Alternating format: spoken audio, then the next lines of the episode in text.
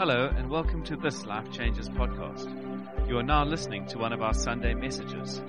If you'd like to know more about Life Changes, you can visit us on Facebook, Twitter, or Instagram. Now lean in and enjoy. There we go. Why not? there we go. See, the nice thing about this stage, you guys at the privileged position of having to see that I'm not wearing socks. Tyler tuned me this morning. He said that's disgusting. But good thing I don't take my fashion sense off Tyler. Um, and uh, wow, this is very high. Eh? I'm intimidated. How are you guys up there? You guys, thank you for actually being there. I didn't know there were there. awesome. It's a massive privilege to be here. Gabe and Feast in lots of love. I know Gabe has massive FOMO. He's like the king of FOMO. And um, is this alright me up here? I feel like Wow, this is very awkward. It's powerful. Okay. How do you like my powerful Hawaiian shirt this morning? I put it on, wanted to take it off. My wife rebuked me, so it's here. Because of the will of Candace van Kletzen. But, um, it's an incredible privilege. I mean, one of the things I'm sure you've spoken about, but, um, we're changing and Gabe asked me to mention the time from 10 to 9.30 next week. Do you got that? Have you got that? You guys have got that in. So if you arrive at 10, you're going to miss all these good people serving you. And if you, like some of our folk at Tableview, arrive like half an hour late religiously, you will arrive for the second service anyway, so it's fine.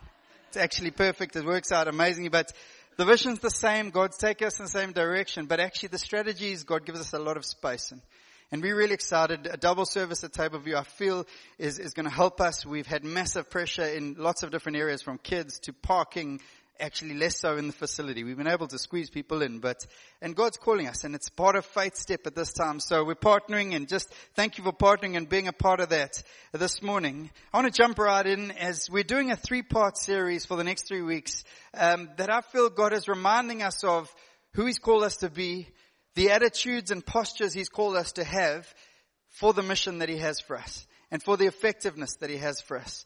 And um, we're going to be preaching, and it's called All for the One. It's the heart of Luke 15 that God calls. But when even when we planted Milnerton, there were moments of ah, is this right? Should should we be extending ourselves? Should we do this? Should all our mates? We're not going to see some of our mates every week. I mean, how church should be about us. Our mates are there for us, surely. And then God reminded us, actually, if it's all for the one, and we sat in a meeting and, and said, actually, if just one person gets saved, if one 10 year old kid encounters the glory of God and worships God passionately for the rest of life, if one marriage gets restored, if one family encounters love, and God has been far, far more gracious than that because He is so, so good. But we still said we'd do it for one. And I want to put into us and remind us that as a community, we'll still do crazy things sometimes just for the one. And Luke 15 is these three different stories that are actually one big story that remind us that all of heaven rejoices and joy and life flows when the, the lost become found into His love and His grace and His goodness. And I think we've got to be reminded of that. You see, we see they sing these songs, break our heart for what breaks yours. We sing these songs. It's a powerful line. I mean, I don't know about you, but I've, I've got a little eight-year-old, well, he's seven now, seven-year-old boy. He's the most empathetic boy in the world, Ben. He, he just, I mean, literally, he is the kid. If someone is hurting in a room, he'll find that person, spend the whole time with that person, he'll engage them and he'll love them. And, I mean, we were watching a movie the other day, and to be honest, the rest of us thought this one scene was rather funny as one person was being picked on by the comedian. I turned to Ben, he's just weeping. Uh, what's wrong, Ben? No. They're being horrible to that man. Ah, need to go back to presence of God. I need to get back there. But he's that kid. And then we sing other songs like, uh, uh, Oh, to be like you, to give all I have just to know you. And I'm reminded that actually John calls us to be connected to the vine, just to know God, to be close and abide in Him. But to be like him is a challenging thing sometimes because the gospel and his presentation of who he is is challenging to my preferences, my comfort zones, my smallnesses. You see, when you love someone, when you fall in love with Jesus as he reveals his love to you, you begin to love what he loves. There is a certain redhead. I'm not going to mention names. But he loves a certain football team that just also happens to be very red. I don't even like football and I find myself checking the Liverpool scores. It is frustrating. Just because I've hung around this guy, I've grown to love him and I begin to enjoy what he enjoys. I even in a bag where I couldn't fit anything more than the three printers that I brought back for Life Kids through customs as they were staring at me like, what are you smuggling here, pastor dude? And um, I even managed to bring French vanilla coffee creamer because a certain redhead asked me to bring it. Just put that out there. But, uh, but I, I married a, a, lady who loved dancing, and dancing has not been my thing unless it, yeah, impy. And, um, and I found myself watching every dancing movie that can come on, and I found myself ordering salads at restaurants. Salads wasn't even on the menu. Even if it was, it wasn't on the menu. Why? Because I love someone who loves salads and I start falling in love with salads. See, that's what happens when you hang around with someone. When you enter into this amazing book of Luke 15, you're pulled into a story where there are three stories saying the same point. The celebration when the lost come home. The celebration when those that are lost and far from become found and close to. See, there's always a celebration moment and there's this awkward moment where something is lost or misplaced. I had an awkward moment when I first moved down to Cape Town. I used to be on the, the setup and closing down or the closing down roster of the church. It was a Sunday night. I'd preached in the morning. I'd done people in the afternoon. I'd preached at night. And I kind of thought it was a good day. Walked around the building, checked, It's has done it. Walk around the building, you check all the doors. Is it locked? Why is that light not on? You've got to figure out which light that is. Then you go home. I thought, well actually I'm still wide awake. I'm going to watch a movie. So I watched a movie till about 11. Then went up to room changed, went to bed. I thought I'm just going to give my wife a little snuggle because I'm here and just let her know that I'm here. And she spoke these words that resounded in every part of me that caused chaos in deep, deep down in my soul. She asked me a question. She said, did you tuck Judah in? And in those split seconds, I realized Judah's not in this house right now. Where is Judah? And I'm racking my brain. I'm thinking, I'm, oh, all I got is the preach. I'm got a whole bunch of, where's Judah? Where's? And I'm becoming a bit frantic, but I'm looking very cool lying next to her going, he's fine. I didn't actually answer her question. I just told her he's fine. And I all of a sudden realized Judah was sleeping in the mother's room at church. She'd put him down to sleep and left him there. So I said, I'm just going to go check on the boys. I changed. I got in the car, drove back to church, unlocked the alarm, opened up, ran in. And the relief of finding my boy still asleep in the mother's room. I had images of arriving and there's like cops everywhere and Judah in handcuffs against the car. It just, it wasn't a good image. But the relief and the joy and the celebration, I put him over my shoulders and we went home. I said, I love you so much, boy. Where were you, dad? No, I was here the whole time, but never left you. It's a little bit like Luke 15. And I want to read Luke 15 for us, the first 10 chapters, as we find the heart of Jesus towards those who have been lost. Some of you, please don't report me to child welfare. Promise I'll become a better dad. Promise. Verse 1. Many dishonest tax collectors and other notorious sinners often gathered around to listen as Jesus taught the people. They raised concerns with the Jewish religious leaders and experts of the law. Indignant, they grumbled and complained saying, look at how this man associates with all these notorious sinners and welcomes them to come to him. In response, Jesus gave this illustration. There once was a shepherd with hundred, with a hundred lambs, but one of his lambs wandered away and was lost. So the shepherd left the 99 lambs out in the open field and searched in the wilderness for the one lost lamb. He didn't stop until he finally found it. With exuberant joy, he raised it up and placed it on his shoulders, carrying it back with cheerful delight. Returning home, he called all his friends and neighbors together and said, let's have a party. Come and celebrate with me the return of my lost lamb. It wandered away, but I found it and brought it home.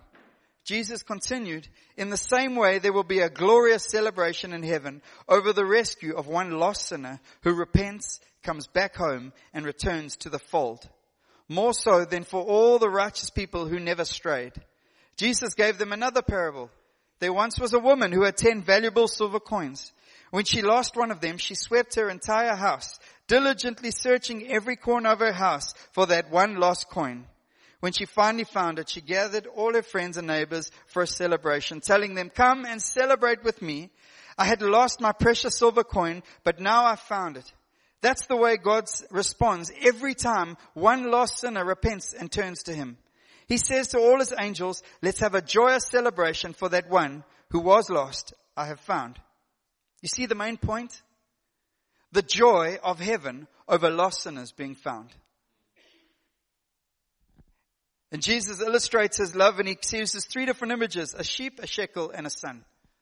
And actually, these stories they pull out and you realize that I don't think as these different stories, because they're three different contexts. One of them, the sheep innocently lost. Just wandered off down a different road. You realize as you hang around sheep, they do that at times. Then a shekel misplaced, probably carelessly, drops through the cracks in the darkness of the house as they would have been living by candlelight in those days. Kind of like the woman who climbed over me on the plane last week, finding her cell phone in the middle of the night. I thought it was one of those horrible movie scenes. It's like you wake up and there's a woman on top of you. Why are you on top of me? Anyway, that has just stopped. Don't even think about it more. There was no video footage and that will not be on Facebook. And, and then the son that was lost willfully. Three different stories, three different examples, but still the same celebration that gets pulled in. But let's understand what's going on here because as we understand Jesus, as we draw near to Jesus, because the journey of Christianity is not to the principles of Luke 15. I must love the lost. That will make you do nothing. I must have a heart from those far from God. That will also make you do nothing. It'll bear fruit for a while. And you'll maybe tell someone a story until your first obstacle comes. But when you catch the heart of Jesus, the storyteller, who I don't believe is trying to help us or even try to help those that were lost, I think he's trying to help the Pharisees. I think he's trying to help those that are so caught up in religion and smallness of principles and ways and laws. He's trying to help them saying, guys, that's not me at all. You think you're worshiping God by falling into every role, by pulling into every principle. No, let me tell you who I am. I think he's helping them. And inside of every believer, there's a potential Pharisee. Let's be honest. Every single one. God's saying, actually, I want to pull you somewhere beyond that. And it says this, many dishonest tax collectors and other notorious sinners often gathered around to listen as Jesus taught the people. Let's just process that for a second. It's like generally we judge people by those they hang around with, don't we? Isn't that what the world says? Judge people I hang around. So everyone lives in this aspirational world. I want to hang around people who've got more money than me, gone further in career than me, can inspire me to more, can challenge my, my, my deficiencies. I want to hang around those people. Actually, Jesus chooses notorious tax collectors and thieves. Tax collectors worked for the Roman Empire. They were thieves. They were often people from, they would steal from their own culture. They were rich. They had money. And then it just says other sinners. Other is quite a big category. It, it, a lot of things can fall into other. It's a big box. All the other boxes are small box. Other is a big box. And Jesus says, actually, the Bible says right up front, Jesus was popular amongst these guys. Why? Was he not preaching about sin? No, he was speaking about sin a whole lot. He was speaking about actually, in your ways, you are dead in your ways, but you're going to come into this stuff. But wherever he went, and we'll see later in Luke 5, it's the exact same scenario, tax collectors and sinners. He chose them all. He was popular because of his demeanor, because of his posture. He wasn't sitting like, someone get me out of here. You ever seen someone, would hate to say a Christian, but just someone who's in a context, they're like, get me out of here. I love being here. So nice talking to you. Someone? Anyone? That's not Jesus. He said they loved being around him. They drew near not just to him, but to his teachings. See, there's power in the person of Jesus. There's power in the grace and the goodness of Jesus to encounter. My desire as we build a church isn't to build a church where people feel like they don't belong because they don't believe. And our desire as a leadership is to build a church where even though people don't believe, they can still feel like they belong. You know what hospitality means? It means welcoming the stranger. It means welcoming those that are different to you, maybe even in belief right now. Maybe that's the power of the gospel. Maybe that's the power of Jesus. Challenging us to build a community where actually, even though people don't believe, they would remain because of love, because of warmth, but they would go on a journey encountering not the church, but Jesus. God calls us. And then secondly, it says they raised concerns, these guys, with the Jewish religious leaders and experts of the law. Indignant, they grumbled and complained saying, look at this man, how he associates with all these notorious sinners and welcomes them all to come to him. He associates with them and welcomes them. This is Jesus, guys. This is the guy you've just been singing about. See, religion gets in the mix and makes us, uh, makes us lose sight of grace. The problem with being a long time Christian is we think we've fallen into the goodness of who we are. And we forget that God actually says, it's by, in, in 2 Titus, says actually, it's only the grace of God that teaches us to say no to ungodliness and worldly passions and to live self-controlled, upright and godly lives in this present age. It's only by the grace of God. And then reminds us in Titus 2 verse 12, actually we are called to grow in that grace. And all I am is someone who's walked with Jesus for a while and he's revealed his rhythms of grace to me. And I fall into the rhythms of grace and I find it easier and easier to walk in those rhythms, which means to say no to a whole bunch of stuff and to say yes to a whole bunch of stuff. But I'm just someone who's fallen into the rhythms he has given of grace. And when I forget that, I'll forget that he wants to keep revealing those same rhythms to others. And I'll forget that he doesn't choose and handpick who he reveals that grace to. Four things about Jesus. If this was, if Jesus had a Facebook bio, you know, I love Facebook bios. I always check it out. Some people one line. Other people like 17 pages. Just in case you didn't know anything about me. If Jesus had a Facebook bio, this scripture reveals four things that should go on one, on there. The first one is this. He loved the worst. He loved the worst. Not just, I mean, John 3.16 is not just a mantra. No, Jesus loved the worst. And he chose the worst and he, he hung around with him. And I've heard statements from Christians like, you know what, I'm just, I'm, I'm, my evangelism strategy for my life is to pick the low hanging fruit. Uh, you know, the, it's really ripe and it's really, I'm just, eh, they might not say it in those language. I'm waiting for the person. I've been walking with them for 27 years. Just loving them. Take them biscuits on Fridays. Now I can see they are low hanging fruit. Now I want to tell you the gospel is always ripe and always ready. And the good news, people are always willing to hear the good news. Our job is just to sow. It's our job is just to keep sowing. Our job is to realize the reason we sow it isn't to get a result. The reason we sow it is because we've received so much. So we want to give it away. The good news is always ripe and ready. See, carries on, says, in response, Jesus gave them this illustration. See, when you're a bit slow and you're not getting it, he uses illustrations. That's how Jesus works. I have to do it with my boys sometimes. He uses three. These guys were very slow. He says, I'm going to show you about a sheepy, I'm going to show you about a shekel, and I'm going to show you about a son. He says, there once was a sheepy with a hundred lambs. Shepherd. but one, one of his lambs, that didn't work. Wandered away and was lost. Stop there. I studied business for a number of years. When you've got 99 good, safe ones who don't wander away, called income for a shepherd, and you've got one that wanders away, you don't leave your 99 to go after the one. You look after the 99% of your income, the probable success of your business, your flock, because for a shepherd, their flock is their business and their livelihood and their legacy. But what does this say? So the shepherd left the 99 lambs out in the open field and searched in the wilderness for that one. And Jesus obviously often got challenged like this when he called Levi and said, followed me. Others came and challenged him and they asked this question, why do you eat and drink with tax collectors and sinners? Jesus answered them, it is not the healthy who need a doctor, but the sick. I have not come for the righteous. I have come, but, but, sorry, I have not come to call the righteous, but sinners to repentance. See, the church can't just be a landing space for believers. We're just such a good landing space for believers. We'll make it so easy for you to get involved. No, the scripture doesn't leave us there. It challenges the very reasons we do stuff and how we do it. It challenges how we live our lives. It challenges our prejudices and our smallnesses. It challenges all of it. I want to tell you that I hear the statement a lot, the church is a hospital. But what it actually means is the church is a hospital of cosmetic surgery for Christians to make them slightly better Christians so that when they get to heaven, they're slightly more like Jesus. That's not what that is. The hospital is so that the sick and the dead could be brought to and life could come to the dead and walk into life and they become part of the staff in the hospital bringing healing and wholeness to the dead and the almost dead. But when we make it, I'm going to get a bit of a touch up. I'm going to come to this church touches me up. That guy's preaching really touches me up. When Michelle leads worship, I feel touched up.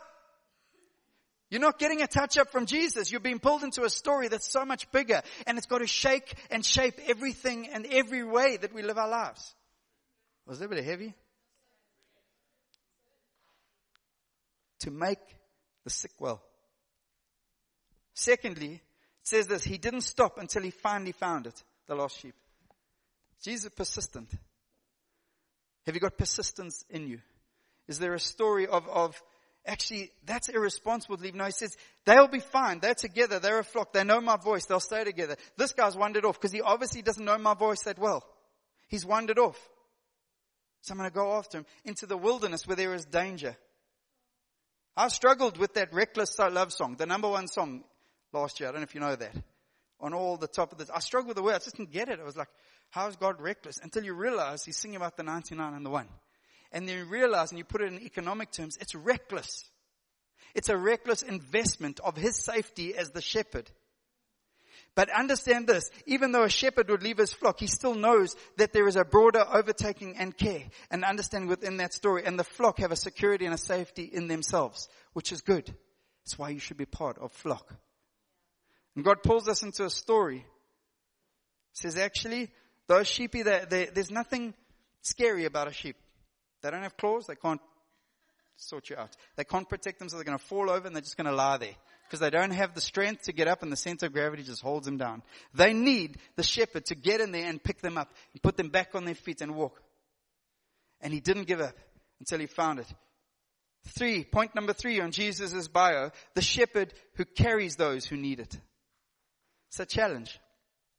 I think of that sheep out there flustered, bewildered, out in the wilderness, walking around, falling down banks. By the time the shepherd gets to that little sheepy, it's dirty, smelly, bugs all over it, rolled in things he shouldn't have rolled.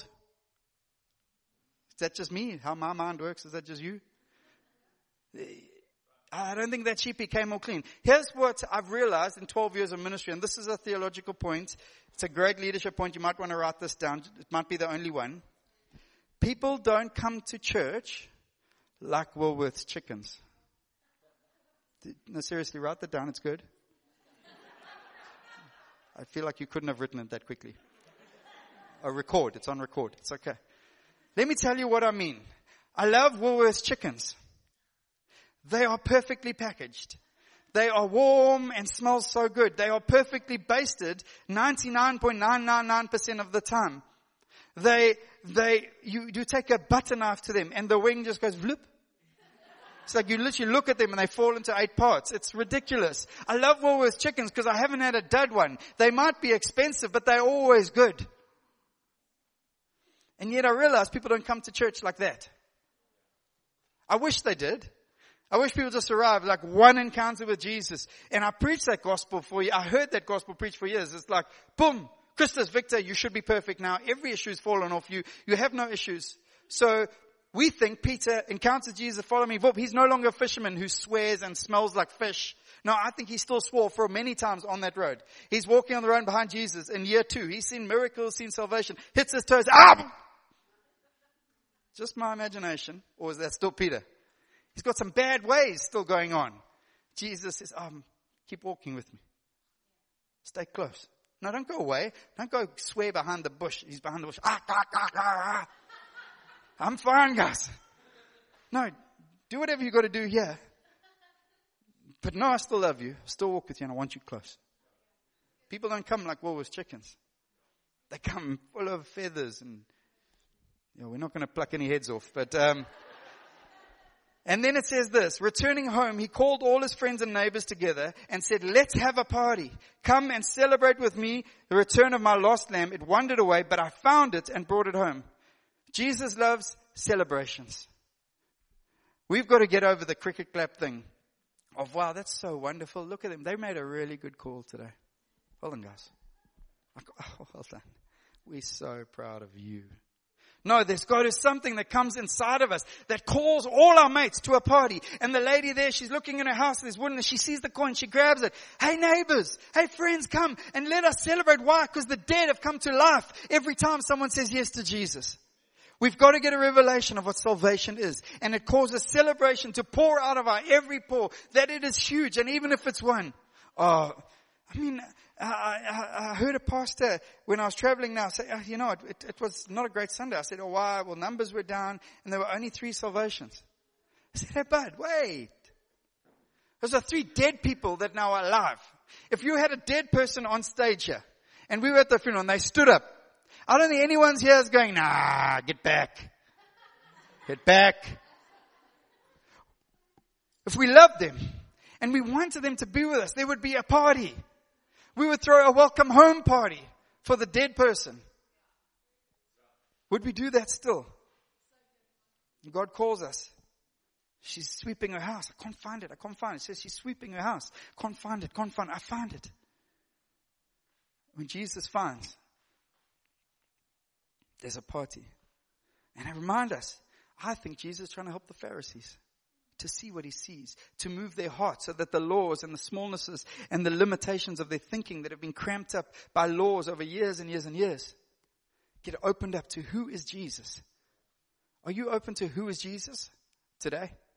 Because it'll challenge everything. The Pharisees loved their laws. Jesus spoke about God's righteousness that is given. The Pharisees kept the sinners out of the synagogues. Keep out, stay out, stay away. Jesus just kept saying, come close. Come eat with me. Come brow with me. Come sit with me. Come walk with me. The Pharisees kept their stance and posture of intimidation and look how good our clothes are and look how well we dress. Jesus just made himself accessible, warm, reassuring, inviting. See, the Bible and the truth of the gospel is called good news. Religion has no good news to offer. There's got to be an urgency that comes in our story. Seven point something billion people in this world. I'm watching IPL cricket the other day. 1.4 something billion people in India, most of whom worship dead idols made by the hands of man, following a whole bunch of laws. Something's got to break. See, I grew up in a home where my parents grew up in conservative South Africa. And then I got given three sisters who all sing and all spent their world in NAPAC and these playhouse stories and I spent my life at plays. I can sing Showboat to you, Les Rob. I can sing you the whole deal. We weren't going to do it now. But what came with that package was a whole world. And that whole world looked like a whole world that had a major homosexual influence in it.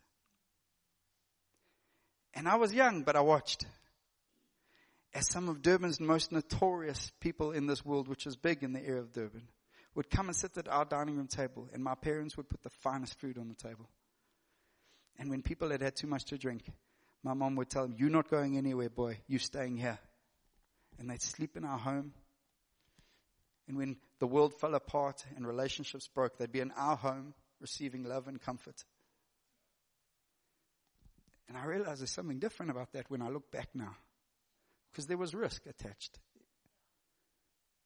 I grew up, I have men who, who have been in a homosexual lifestyle for years sleep in my room. Some of you don't get freaked out, don't have grace fit, then don't do it. But God pulled my parents into a story, into a world. And then two years ago, I went to go preach at a church in Durban. It was packed. There was no time, and I got a, phone, a message from my sister, please call. And I thought, what's this now? Sister doesn't go to church. He said, no. This man who is notorious in Durban, notorious, and, and he's asked that you would come. His mother's not well, and he saw on Facebook you were in Durban. And he's asked that you would come and pray for her. And I had a whole meeting lined up with elders. I was going to meet with the leadership of the church. I said, but I've got to go.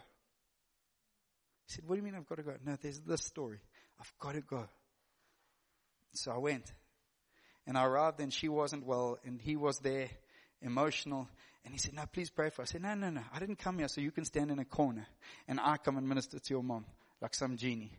You have asked for something. You actually have faith and you don't even know it. Come and sit next to me. You lay hands on your mom when I'll lay hands on my mom and we trust in a great God. And I don't care where you are right now. I care who Jesus is. And maybe that challenges some of your theology. But I look at this guy who leaves the safety of the 99, who don't run away and chases the one. And I grew up in a home where people got over their prejudices and their smallnesses so people could be loved. And I'm saying, God, you've got to keep challenging that in me because I tend towards smallness. I tend towards safety. I tend towards people like me. I tend to away from people who maybe just touch on prejudices that shouldn't be there but still are sometimes. Why?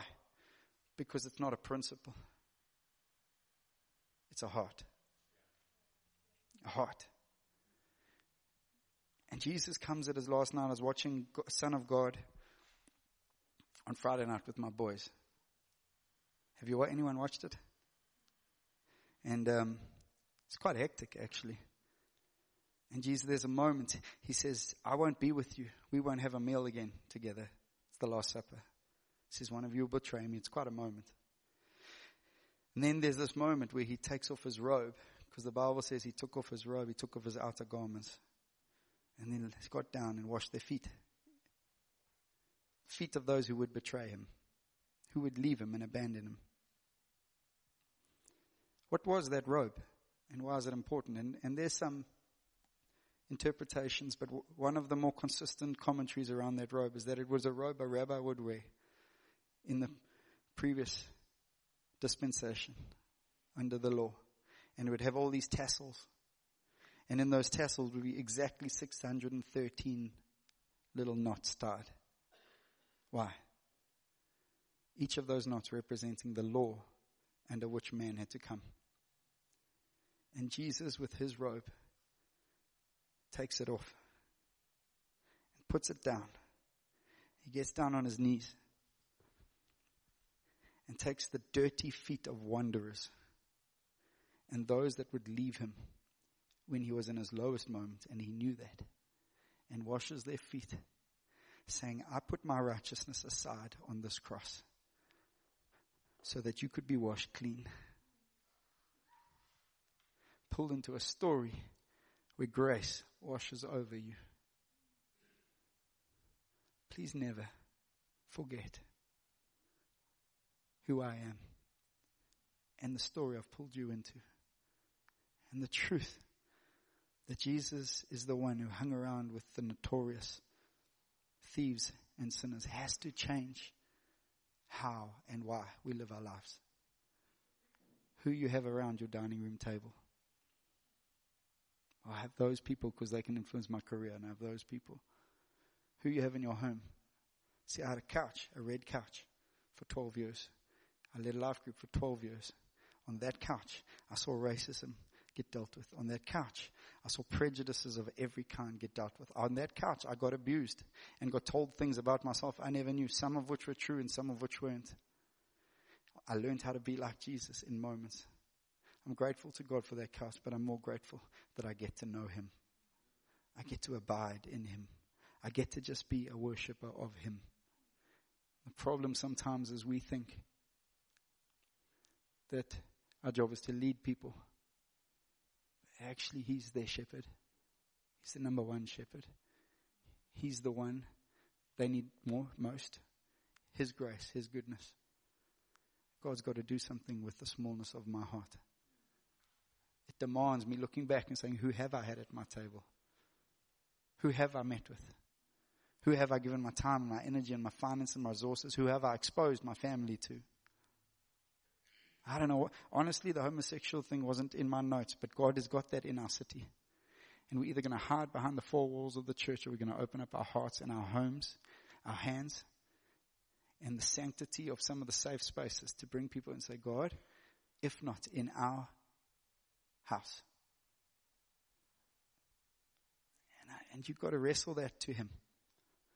But we are part of that. And Luke 15 is not about a strategy for evangelism. Luke 15 is about who is Jesus. Can I pray for us? I feel like I feel like actually we've got to repent. I, I have to repent. There's smallnesses and prejudices that have kept us in too small a place at times. This is far more than an evangelism strategy. This is about who Jesus is. Will you have the notorious at your table? Will you feed them and love them? Will you allow yourself to be moved again by a revelation of the grace of Jesus that washed you clean five years ago, 15 years ago, 20 years ago? I met a mate of mine and he said something that he didn't realize cut me deep to the core. I worked with him for two years and he said to me, why didn't you tell me about Jesus?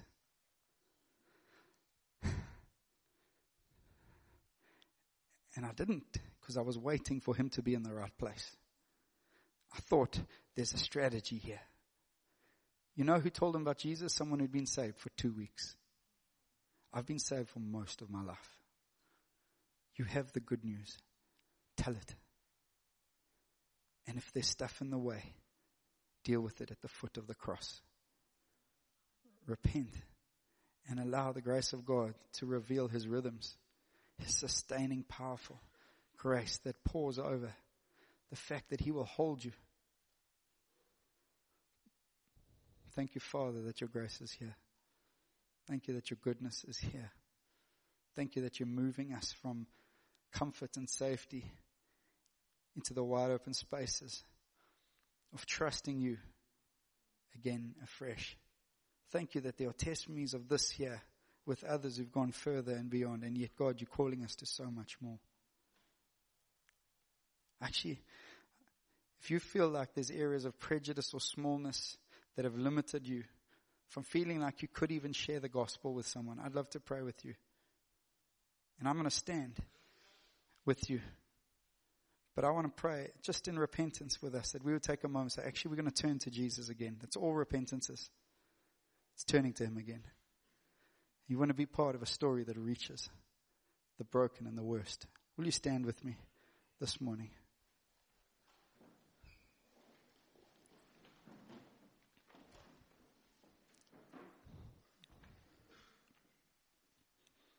Thank you, Jesus.